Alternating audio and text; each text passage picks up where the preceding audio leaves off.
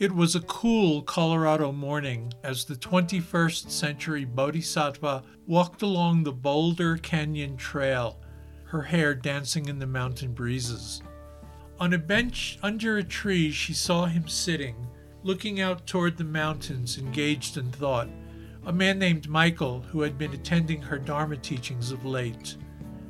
Glances exchanged, recognition, an unsaid invitation to sit alongside, accepted by the Bodhisattva.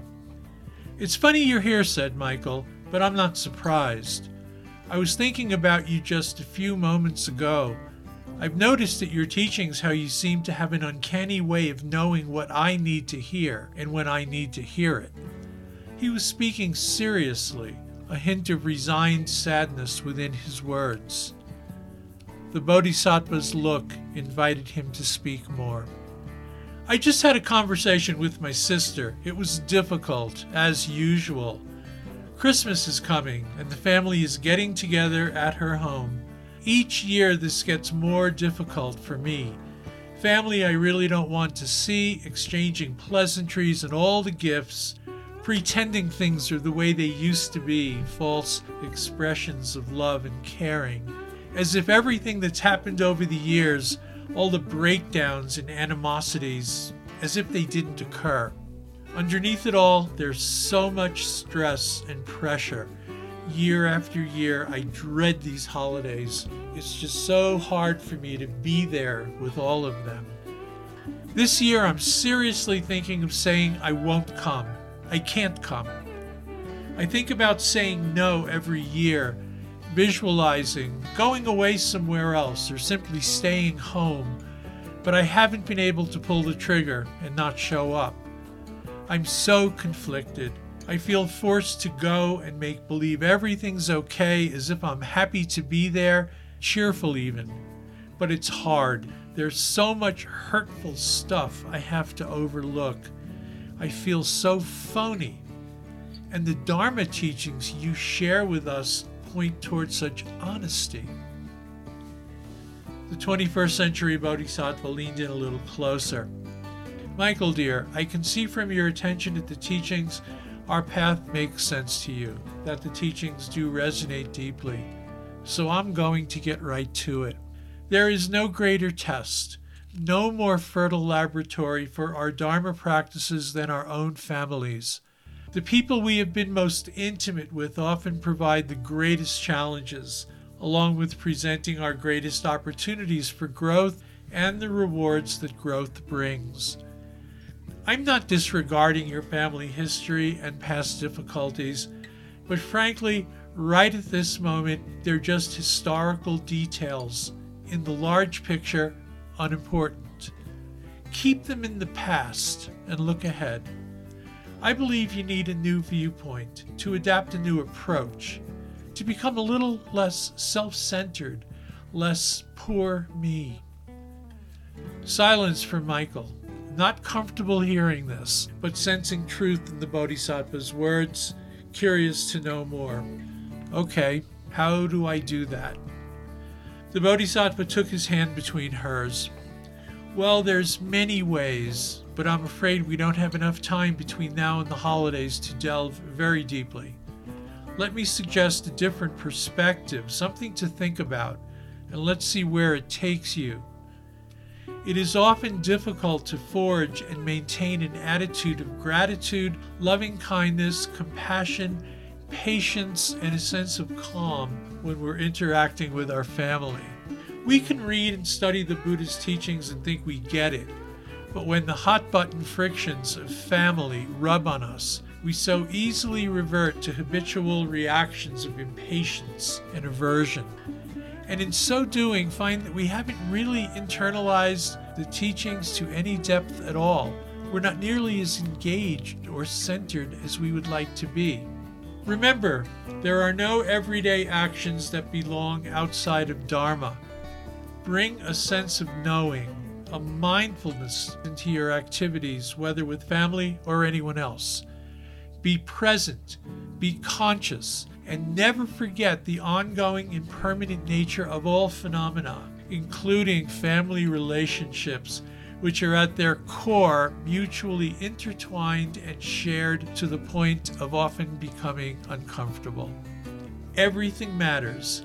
Everyone is our work. We can't just pick out certain parts or people in our life and integrate those as aspects of our path, saying, That's enough, it's all I need, while ignoring and excluding others.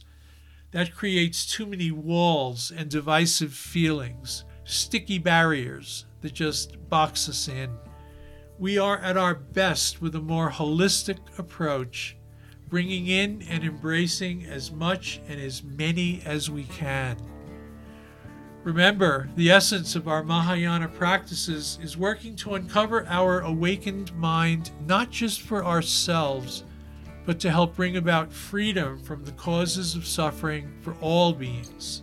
This is accomplished through patience, cultivating equanimity, and the arising of compassion.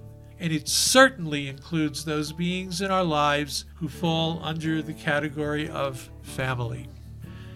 You know, Michael, it is both wonderful and profound being presented an opportunity to further cultivate precious compassion during the holidays, a time when, perhaps more than others, people are leaning a bit more toward feeling and sharing in it themselves. Remember, there is no limit to its strength. Compassion for one can become compassion for two, four, one hundred, one thousand, one million. It comes from within, and there is no natural border or end to it. A smile of understanding begins to dawn on Michael's face. Seeing this, the Bodhisattva continues. I suggest you think about joining your family at your sister's home, and in so doing, begin preparing for your time there. Between now and the holiday time with your family, during your sitting practice, allow the object of your family to arise in your mind and pay attention. Do this gently. Bring space to your relaxed and pliant mind to welcome your family in. Remember, especially when challenges are present, it is difficult to achieve anything beyond that which we are, in a sense, aiming for.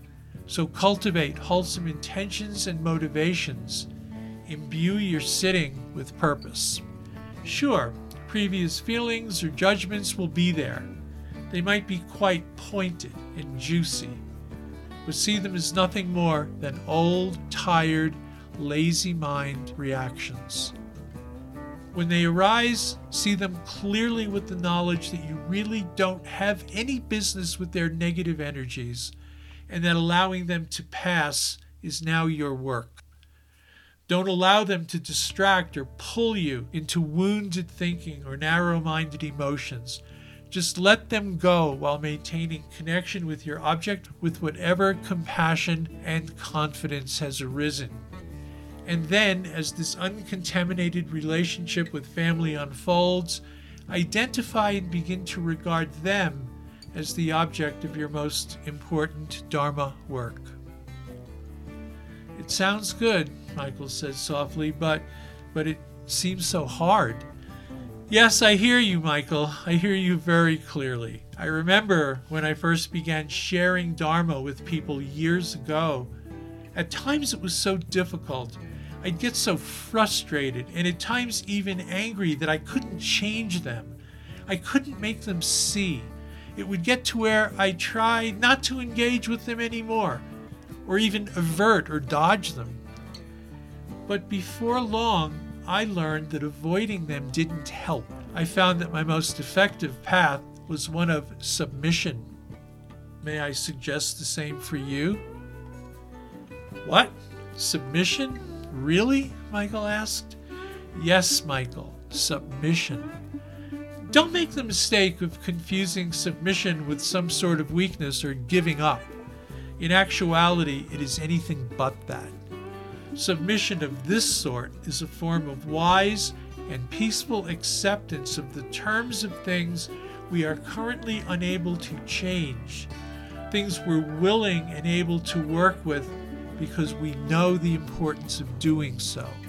I realize your family is currently a source of frustration and discomfort for you, But please remember there's no delusion the mind is unable to overcome, nothing the mind cannot be trained to do. This is a core Buddhist understanding, the wise opposite to the prevailing narrow minded Western idea of, well, that's just how I am and I can't change it. After some moments of reflection, the Bodhisattva continued. I have a good idea, Michael. I suggest you contemplate the Buddha's short teaching on the four immeasurable thoughts, particularly the first. May all beings have happiness and its causes. I will strive to enable all beings to have happiness and its causes. Consider, Michael, what really is happiness and its causes investigate and understand that clearly, especially the causes. With that, visualize not only all the sentient beings you can imagine out there on and over the horizon, glowing with joy, but the Bodhisattva gently squeezed his hand.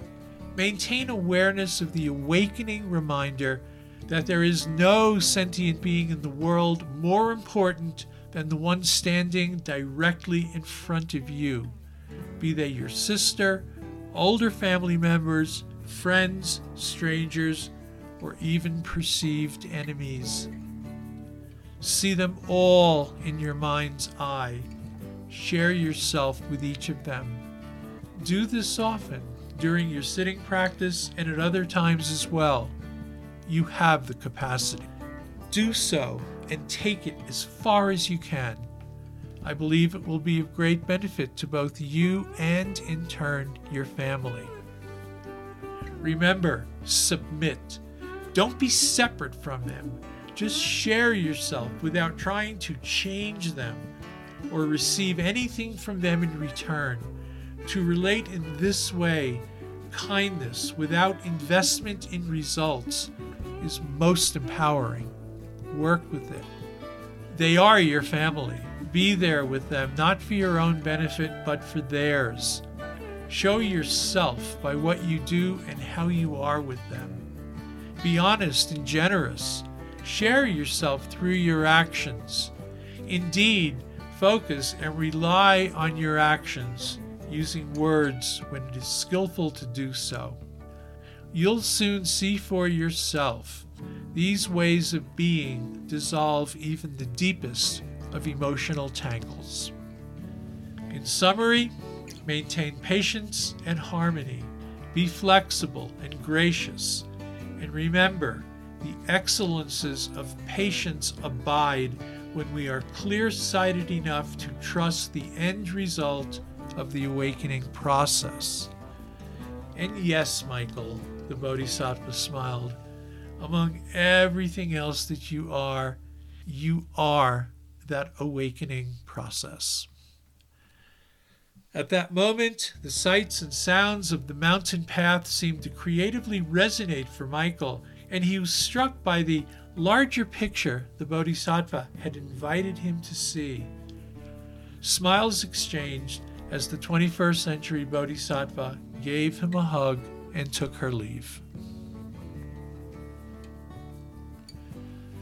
This recording, a holiday Dharma tale, was written and shared here by Mark Winwood. Mark, that's me, is an adjunct faculty member at Naropa University in Boulder and the founder of the Chenrezig Project, a Tibetan Buddhist study and practice group resident in Colorado and with an international online presence.